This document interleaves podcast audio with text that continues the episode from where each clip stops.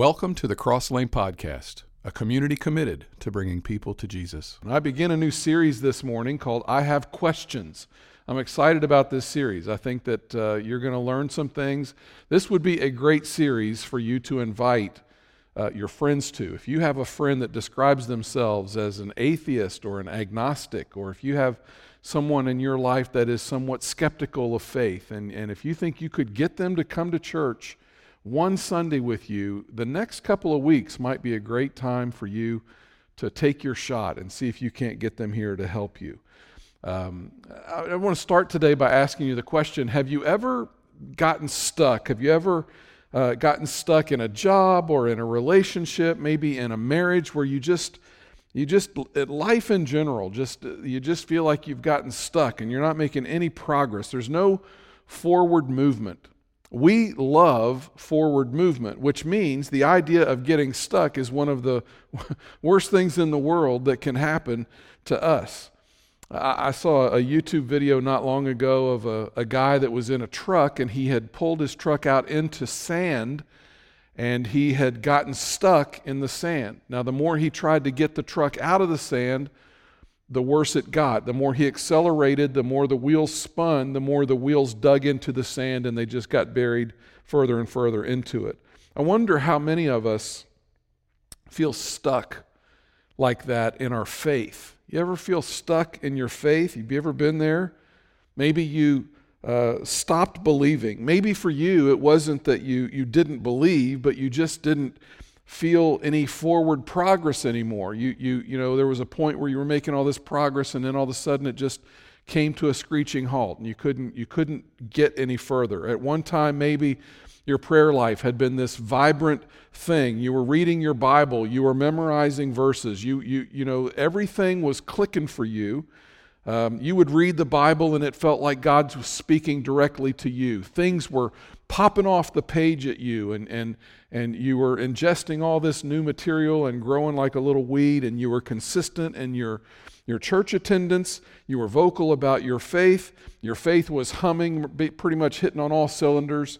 Um, and then something happened, and you're not even really sure what it was that happened that, that caused this, this change, but you stopped praying all of a sudden, and you, you're, you're, you know, to you, Bible reading became somewhat of a chore, and you quit going to church. And whenever it came time to talk about your faith, you just kind of clammed up and you didn't want to talk about it anymore. Have you ever felt stuck? This is a series for anyone who has ever felt struck. Maybe you feel that way right now. Maybe you know someone who is in that space and you see what they're going through and you just want to avoid it. Um, we're going to look at three questions in this series. Today we're going to talk about how did I get stuck and how do I get unstuck. Next week we're going to ask the question Is Jesus really the only way? That's a big thing for some people. That's a real struggle point for them when we say that. And so we're going to talk about why that is the case why, the, why does Christianity say that? Is Jesus the only way? And, and then week three, we're going to talk about is the Bible accurate and reliable? I think that that's one that you're probably going to want to be uh, a part of. So today, I want to talk to you about two reasons people get stuck in their faith. Reason number one, we get stuck in our faith when we try out faith instead of training for faith. When we try out faith instead of training for faith. We want a growing faith without any cost. Uh, people who work out in gyms oftentimes will take the first two weeks of January off. Do you know why they do that? Because the rest of us make our New Year's resolutions and we're going to work out and we're going to lose weight and we're going to go to the gym. And so we start after January 1st and we go to the gym. And the people who've been training all along, they take those two weeks off a lot of the time because here's what they know they know that we're going to start working out in the gym, but we're not going to keep working out in the gym.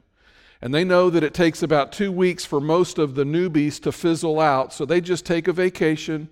Uh, they, they take it easy for the first two weeks of January, and then they start to head back to the gym because they know that most of the time, by then, most of the newbies will have already fizzled out and, and they won't be working out anymore. Um, you know, they, they, what they figure out is we tried, but we didn't train. There's a difference between trying and training. Here's what I want you to hear today trying can never match the power of training. Uh, we like the idea of trying in America. Uh, we like the idea that if we eat one piece of broccoli that suddenly we're going to lose 10 pounds, but that's not how it works. Uh, we, we, we think uh, you know, trying for us is buying a lottery ticket in hopes that we'll win the lottery and thus solve all of the financial problems that we have accumulated over years and years of bad money management. And we just think that, that you know, we'll just buy a lottery ticket and fix the whole thing. That's trying, that's not training. Training is hard. Training is being, uh, uh, trying is being a jerk of a husband to your wife for many, many years and then all of a sudden doing one thing and expecting her to just forget all of the other mistreatment that you've done for all of those years. That's trying, that's not training.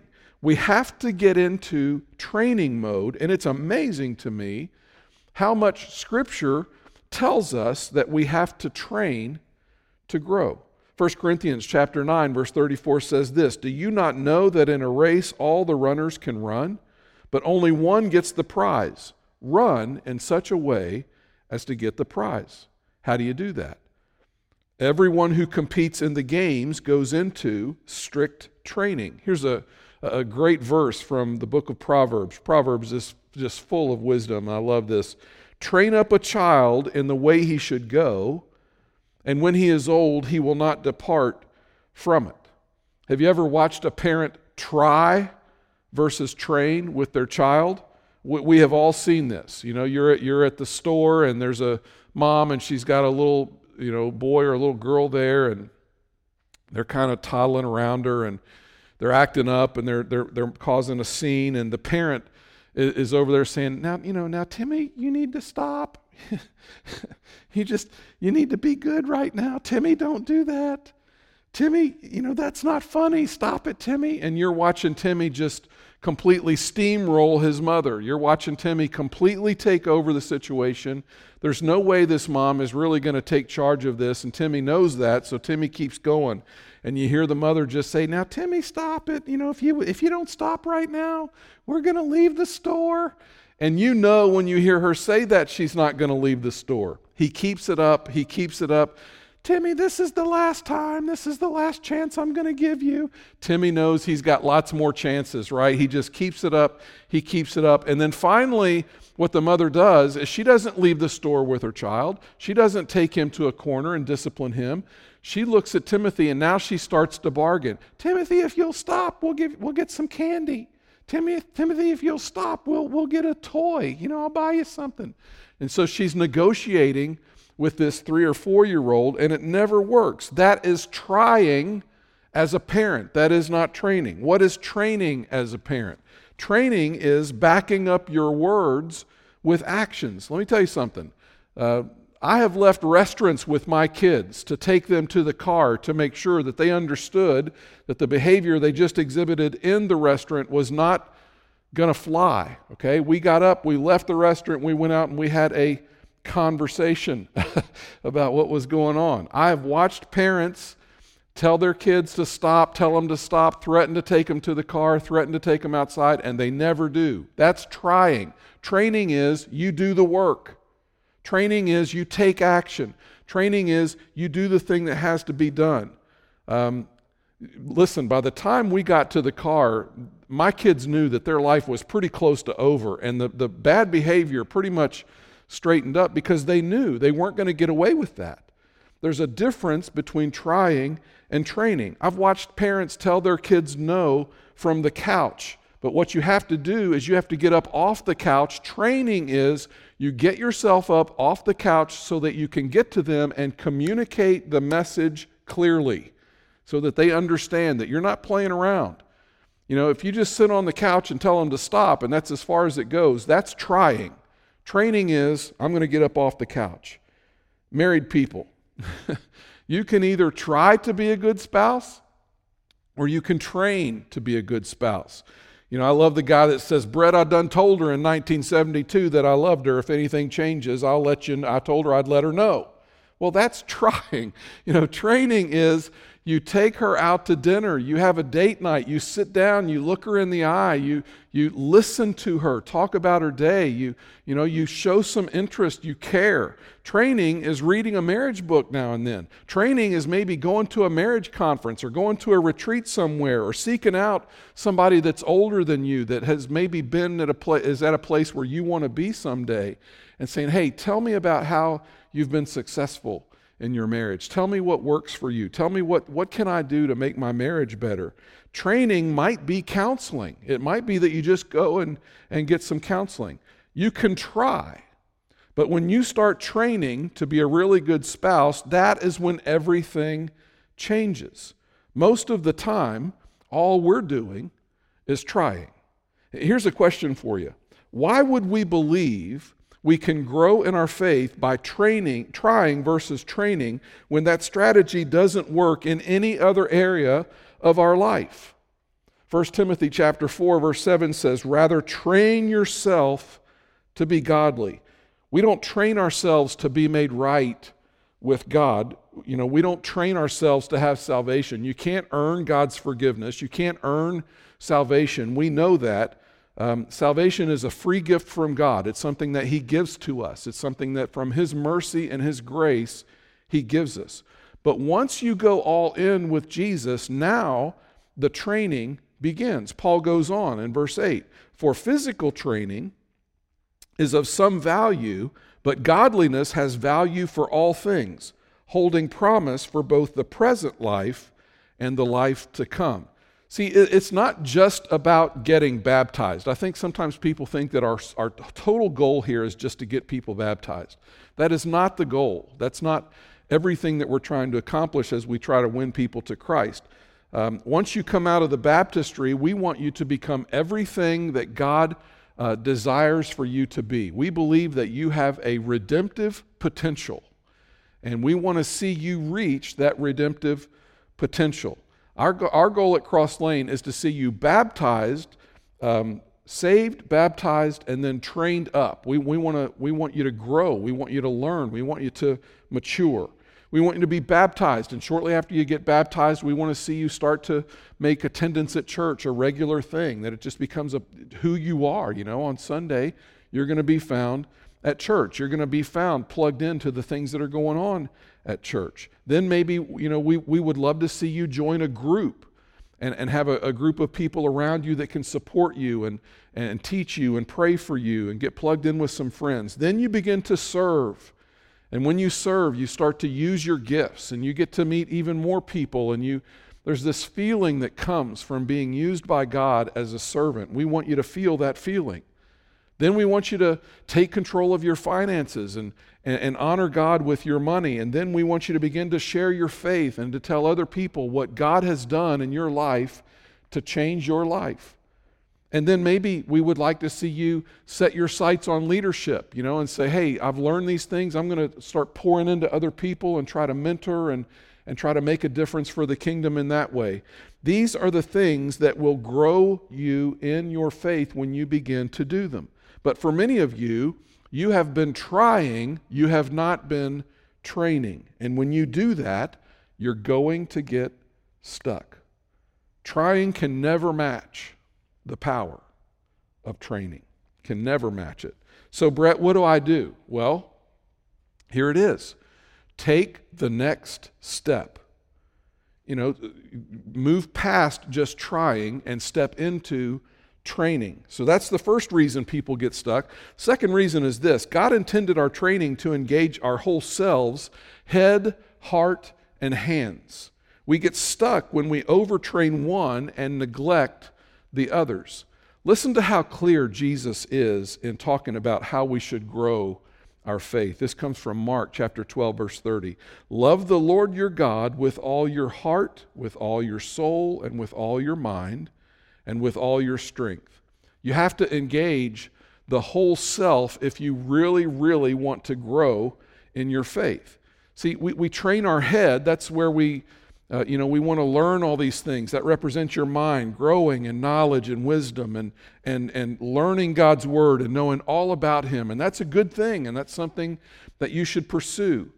Then we talk about the heart and how we, we want our our, you know, the center of our emotions, we want our emotions and our feelings to line up with what we know about Christ and what we know about Him from Scripture. We want those two things to line up. But it's not just the head and it's not just the heart. We talk about the hands also.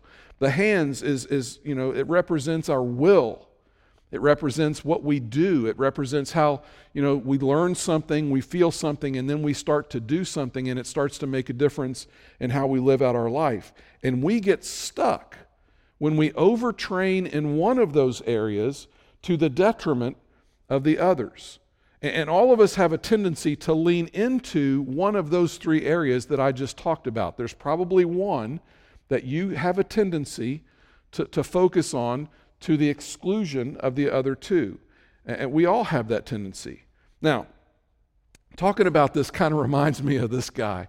And I blotted out his face because he doesn't deserve to have this, you know, public disgrace. But um, just look at his arms and then look at his legs, right? You, this is a guy who skipped leg day.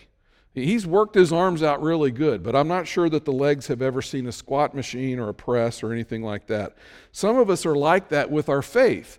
There's certain parts of our faith that are really strong because we work those muscles, and there's other parts where we're just completely ignoring any growth in that area of our life. So let's talk for a minute about these three types of Christians that can get out of balance. And as we go through these, uh, we want to ask the question which one of these represents me the most. Like of the three things that I'm about to talk about, I want you to start listening for, well, that that's one that I really struggle with. That's something that's an area that I need to address. So here's the first one.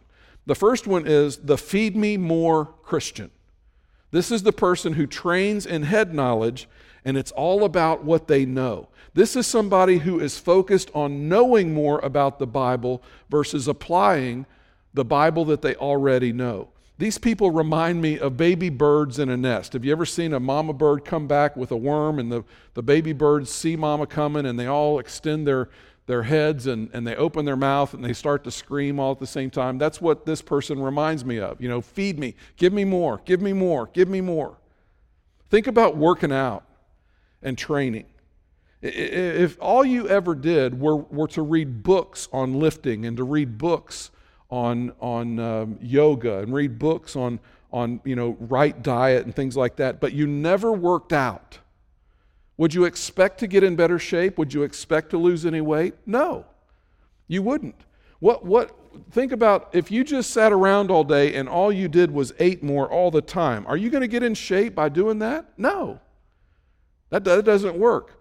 It is possible to have too many Christians running around fat and happy because they're way more focused on gaining head knowledge on what they know, how many Bible verses they know, how well they know their Bible, than they are doing the stuff that they already know. And can I just say right there that that is a huge hindrance to evangelism many times?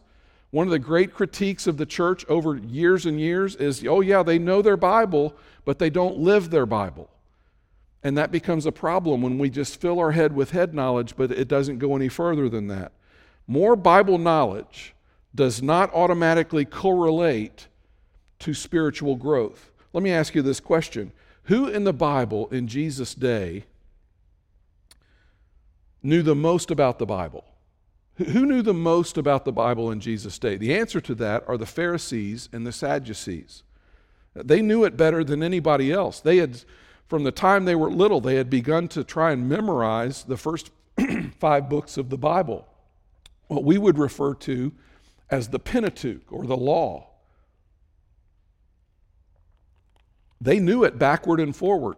They, they knew it better than anybody else in society. The problem is, they're the ones that fought, fought with Jesus the most. They're the ones who defied the teachings of Jesus. It was the Pharisees. Jesus looked at a Pharisee and he said, You are the least spiritual person in the room. Knowing more does not equate to spiritual growth. So, what does? Living it out. Applying what you know, applying what you've heard, and living it out. James chapter 1 verse 22 says this, do not merely listen to the word and so deceive yourselves, do what it says. Bible knowledge does not correlate to spiritual growth. Do you know what does? Bible application. Bible application correlates to spiritual growth. Bible application is directly correlated to spiritual growth. We focus so hard sometimes on knowing more that we forget to live out what we already know. You know, I started this message with an illustration about the guy who got his truck stuck in the sand. That was a YouTube video and um, I watched that video because he was going to explain what you do in a situation like that. Do you know what you're supposed to do if you ever get stuck in the sand? He, he got his truck stuck in the sand. He accelerated, got the wheels pretty, pretty embedded in the sand. And then he, he, he showed everybody how to get out. And the way he got out of the sand was he got out of the truck, he deflated the tires on his truck, and when he deflated the tires, he was able, the, the tires then got grip and were able to get out of the sand. See, before, the tires were so puffed up that they were slick to the sand. There was nothing for the tire to grip. And so all the tire could do was spin in the sand. But when he deflated the tires, then they were able to grip the sand and he was able to get out. Christians can get so puffed up with knowledge with so little application that they're just spinning and spinning and spinning their wheels. 1 Corinthians chapter 8 verse 1 says this, but knowledge puffs up while love builds up. Those who think they know something do not yet know as they ought to know. But whoever loves God is known by God. You ever seen that person who walks around, you know, and I know more than you, and I know a lot about the Bible, and um, I, I know more than you, and I know more than you, and you know, you, you want to look at that person sometimes and say, well, who cares? Because you're still a jerk, right? I mean, you can know all the Bible, and if, you, if you're just arrogant about it and you don't ever really do anything, it doesn't humble you, it doesn't make you a, you know, a, a, a more Christ like Christian, you just come off to people as a jerk. That verse talks about love builds up. You want to know who's not just reading their Bible, but is applying it as well? You start looking for the person who is loving others. When you see someone who's loving others, they're not just reading their Bible, they're applying their Bible. Look for the person who is an encourager. When you see somebody who is encouraging other people, one of the things you can be assured of is that's somebody that reads their Bible and is making application. Look for the givers. Look for the ones who don't hoard things, but they give their things away. You find someone like that, chances are good you found someone who has not just read their Bible, but they have applied the things that they've been reading. I, I know I say this all the time, but it, it really is the truth, and it's something that we must never forget. Most Christians are educated far beyond their level of obedience. We, we really are. So many Christians are so focused on feed me, feed me, feed me, and there's no focus on applying all of the things that they've been fed over time. I am not up here teaching you every week to make you a Bible scholar. That is not my goal as a pastor or a preacher. I mean, it's good if you know your Bible. I think it's a good thing to want to know the Bible. But that's not the end game here, is to, is to have you leave and say, Well, I got it. I, you know, I know it. I'm teaching you on Sunday morning so that on Sunday night, when you hit a situation, you're able to execute and, and to do the things that will glorify Christ. I'm, I'm hoping that when you go to work on Monday morning, you will be able to apply the word that you heard and hear on Sunday morning. I'm not up here this morning or any morning really to show you how smart I am. That's not my goal. I'm trying to help you grow. I'm trying to help you figure out a way to let Jesus make you better. And He will. He absolutely will make you better if you will apply the things that He says and the things that you hear Him say. And, you know, I, I think back to the first time when I went off to Bible college, and the first time I came home after I'd gone to Bible college, and I hadn't been there probably a month before I came back home. Um, it was about a four, four and a half hour drive for me. And, and I remember being so excited to come back to my home church and show everybody how much smarter I was and how what a Bible scholar I was and, and you know how much I knew about Scripture. And I strolled into my adult Sunday school class and I was going to show them how smart I was. And I think back to how just how arrogant I was in those days. I remember taking my first ministry at Seymour, Indiana, and and uh, you know I just felt like I just knew so much. I here I am, this Bible college graduate, as if that meant something, and and I, I just really thought that I was so much smarter about Scripture than everybody else. And man, did God humble me time and time again in those days. He had to. Uh, I was never going to be of any use to him if I did not get over that arrogance of thinking that I was so much smarter than everybody else. And what I came to understand is, Brett, you, you don't know nothing, right? I mean, that's where you have to get sometimes. You have to get to that place where you realize, man, I'm, uh, for, for all of the stuff that I may think I know, I haven't made very good application. And that's really the key. You, you got to focus on application and not just head knowledge, or you will get stuck. Now, now we go to the opposite end of the spectrum. Uh, the opposite end of the feed me spectrum is the, the feelings focused Christian.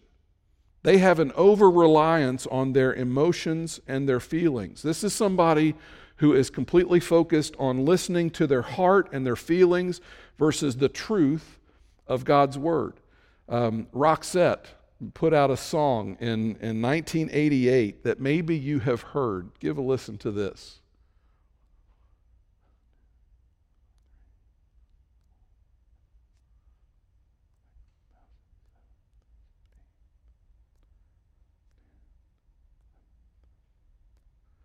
Are you kidding me? really? There, there's, there's nothing else that we should listen to. We should just listen to our heart. How about listen to a friend? How about listen to a parent? How about instead of listening to your heart, that you listen to God's word? Listening to your heart is what got you into the mess you might be in right now. What if you listen to your heart, and what if it tells you to do something that is contrary to God's word? What do you do then? Here's a question for you Have you ever listened to your heart and made a really stupid decision? That's pretty much all of us in the room, right? We've all done that. Spring break, anybody? Uh, dating relationship? You know, you, you, you, you, you heard yourself say one time, He's the one. I know He's the one. I just know it. My heart is telling me this is the right guy. And six months later, where is that relationship, right? I mean, that happens all the time. That financial purchase that you made, Brett, it was just so fine, uh, shiny and cool and new and different, and it just felt like the right thing to do. Let me, let me break off a little piece of wisdom for you from God's word right now. Jeremiah, verse 17, verse 9. The heart is deceitful above all things and beyond cure. Who can understand it? You listen to your heart, and you are going to be in big trouble your whole life. And that's what some of us have done, right? We've just listened to our heart, and our heart has led us down paths that we never should have gone. That, that great bastion of wisdom, Paula Abdul, said this. She said, Break the rules, stand apart, ignore your head, and follow your heart. Well, listen, I love me some Paula Abdul. I really do. I like Paula Abdul, but she's just wrong about that, okay? She's just wrong. Uh, you are told all day long to follow your heart, and Scripture says the exact opposite. Scripture says your heart is deceitful above all things, it will trick you all the time. Here's a People magazine cover. You know, there's a quote there I followed my heart. You know, they go on Bachelorette and they're going to find their, their soulmate on Bachelorette. I've never understood that really, but you know, here's the, the quote I followed my heart. And I love this t shirt. This is really funny. My head says gym, but my heart says tacos. I should own one of those. That's, that would be a shirt that would look good on me, probably. You have to align your heart with God's word. And if you ever rely on your heart and your feelings, if you're constantly seeking that next emotional, spiritual high, you will find yourself stuck in your faith all the time. You're never going to move. Write this down. Your feelings aren't facts. Your feelings aren't facts. In what other area of your life do you get to just say, I don't feel like it? Right? You don't you can't say that in other areas of your life. I don't feel like driving on the right-hand side of the road. You can't say that. I don't feel like observing the laws of gravity from this 12 story building. You better not say that. I don't feel like paying my taxes. I don't feel like feeding the baby today. Let that go two or three days and let me know how that works out for you. Seriously, when did we just get to the place where we just listen to our feelings and do whatever we want? But some of us have got stuck in our faith because we, we have failed to be able to balance our heart and our head and to know God's word and to know how to make application. So here's the last one, and some of you are thinking, thank goodness, because I'm he was killing me on that last one. The last one is this the look good on the outside Christian. Some people over focus on hands without the heart. This is somebody who focused on doing all the right things, but often for the wrong reasons. When I do the Jesus talk, this is one of the things that we talk about. I talk about uh, you know this idea that we often do the right right thing but we do it for the wrong reason you can't do the wrong thing you can't do the right thing for the wrong reason because what eventually happens is you will stop doing the right thing you have to do the right thing and you have to do it for the right reason Guys, have you ever done something in the daytime in hopes that something might happen in the nighttime? And ladies, before you get too high and mighty and start looking at your husband, have you ever done something in the nighttime in the hopes that something else might happen in the daytime? Whole lot of elbowing going on right now. Um, ever see a Christian do something to impress others? And you were pretty sure that their heart wasn't in it? You were pretty sure that they were just doing it for show, they were doing it to look good. I've seen people post things on social media uh, that tried to make them look so spiritual and so put together and so, you know, I'm such a Christian, I'm such a, you know, look at me. And you looked at, at the post and you thought to yourself, you know what? That doesn't match anything I know about that person. And it was all for a show and it was really shallow. Isn't it true that on the outside things can look meticulous? But on the inside, things can be a mess. I'm not going to ask for a show of hands this morning, but I'm just wondering how many of you had the unholy hour before the holy hour this morning, right? You're driving, you're on the way to church, and things get heated, and all of a sudden you find yourself turning around yelling at your kids, Shut up! and then right before you walk in the doors, you look at them and you say, Okay, everybody, now let's go inside and worship Jesus, right? I mean, it happens. Jesus said this, Matthew 23, verse 25 Woe to you, teachers of the law and Pharisees, you hypocrites! You clean the outside of the cup and dish, but inside they are full of greed and self indulgence. Blind Pharisee, first clean the inside of the cup and dish, and then the outside will also be clean. Proverbs is full of wisdom. Listen to this. Above all else, Guard your heart, for everything you do flows from it. If you find yourself looking good on the outside and you know that things are not right on the inside, it means that you have overtrained your hands and you have undertrained your heart.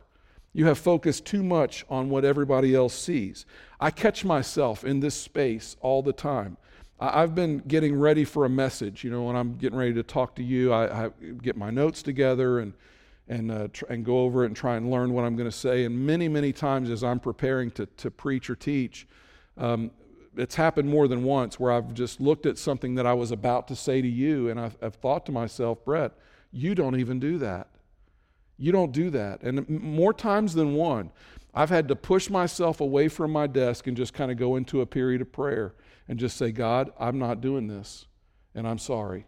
And you just kind of, you know, I've just had a moment of repentance, a moment where I've, I've tried to get my, my act together a little bit. To the best of my ability, I want the outside to match what, you know, what people see. I want that to match what's going on on the inside of me.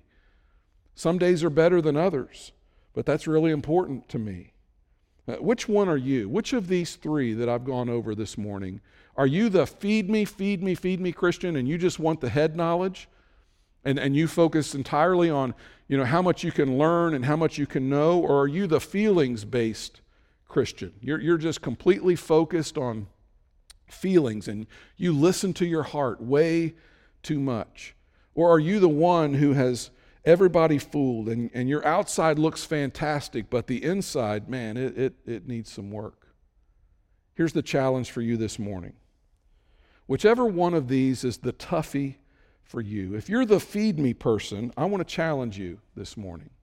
If you're all about what you can know and what you can learn, here's the challenge for you this morning put your faith into action, serve somewhere, give a tithe, share your faith, invite someone to church. Start focusing on application in your life. As your pastor, I would rather you know one verse and be working as hard as you can to implement that one verse than for you to know 20 verses and not do anything with them. I'd rather see you take one verse and know it and know it fully and be concentrating on trying to make that verse a part of your life than for you to know a whole bunch of verses and never do anything with it. Live it out. Are you the heart person? You listen too much to your feelings? You need to rely more on God's word and not on your feelings. Start having a quiet time. Get yourself plugged into a small group. Figure out a way to input God's word into your life. Let God's word permeate your heart so that you don't make decisions based on what your heart and your feelings are telling you to do. And then you hands people. You're doing all the right things. You look great on the outside, but in your heart, it's dark in there. Maybe what you need to do is you just need to get alone with God or a good Christian friend and you need to start confessing your sin. Maybe you need you have some hidden sin that you need to to let somebody else know about. Maybe you've got some impure motives that you need to talk about with somebody. You just need to find somebody that you can trust and sit down with them and, and unburden yourself. Uh, you know, maybe you see in your heart that you've got some unchecked motives and, and you, you know, you kind of sometimes do things for the wrong reason. Maybe sit down before you do that and make sure that your motives are pure and right, make sure that you have a good heart so that you aren't doing things to be seen by others, but that you are truly trying to do it because you want to serve God. Live for an audience of one, live for God. Most of us have overtrained in one area of these three. Almost all of us have one that we kind of gravitate toward, and that's the one that we, we, we kind of focus on. And, and it can get you stuck but when you want to get unstuck, what you have to do is you have to train. I take you back to that verse love the Lord your God with all your soul, my heart, soul, mind, and strength. Find some balance. Do you, do you know what is on the line in all of this? Your marriage.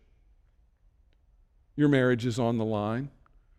Your kids are on the line. Your relationships are on the line. Your ability to make a difference in the world is on the line if we don't get these things right. We can become so much more effective if we are balanced in these three areas. It's time to grow. it's time to get unstuck. Let's pray together before we go. Father, it is true that we run into difficulties. It is true that we can look up and we have reached this place where there's no more forward movement. And I think for most of us, that is a, a, a, point of frustration. And so, as we've considered this morning, Lord, our head and our heart and our hands and our, um, our penchant for being, for being uh, more focused on one of those than the other two, we, we typically will, will gravitate to one of those areas at the exclusion of the other two. I pray that you would speak to our spirit. I pray that you would show us how we can overcome some of that. And as we do, uh, Lord, I believe that, that we will get unstuck in our faith. For the person that walked in here just ready to throw their hands up because they just they feel distant from you, I pray that what we've talked about today may be a help. God, you are so patient with us. You walk with us even as we try to figure these things out, and sometimes it takes us a long, long time. We're just thankful that you don't give up on us. We love you, we honor you, and we worship you. We pray it in Jesus' name. Amen.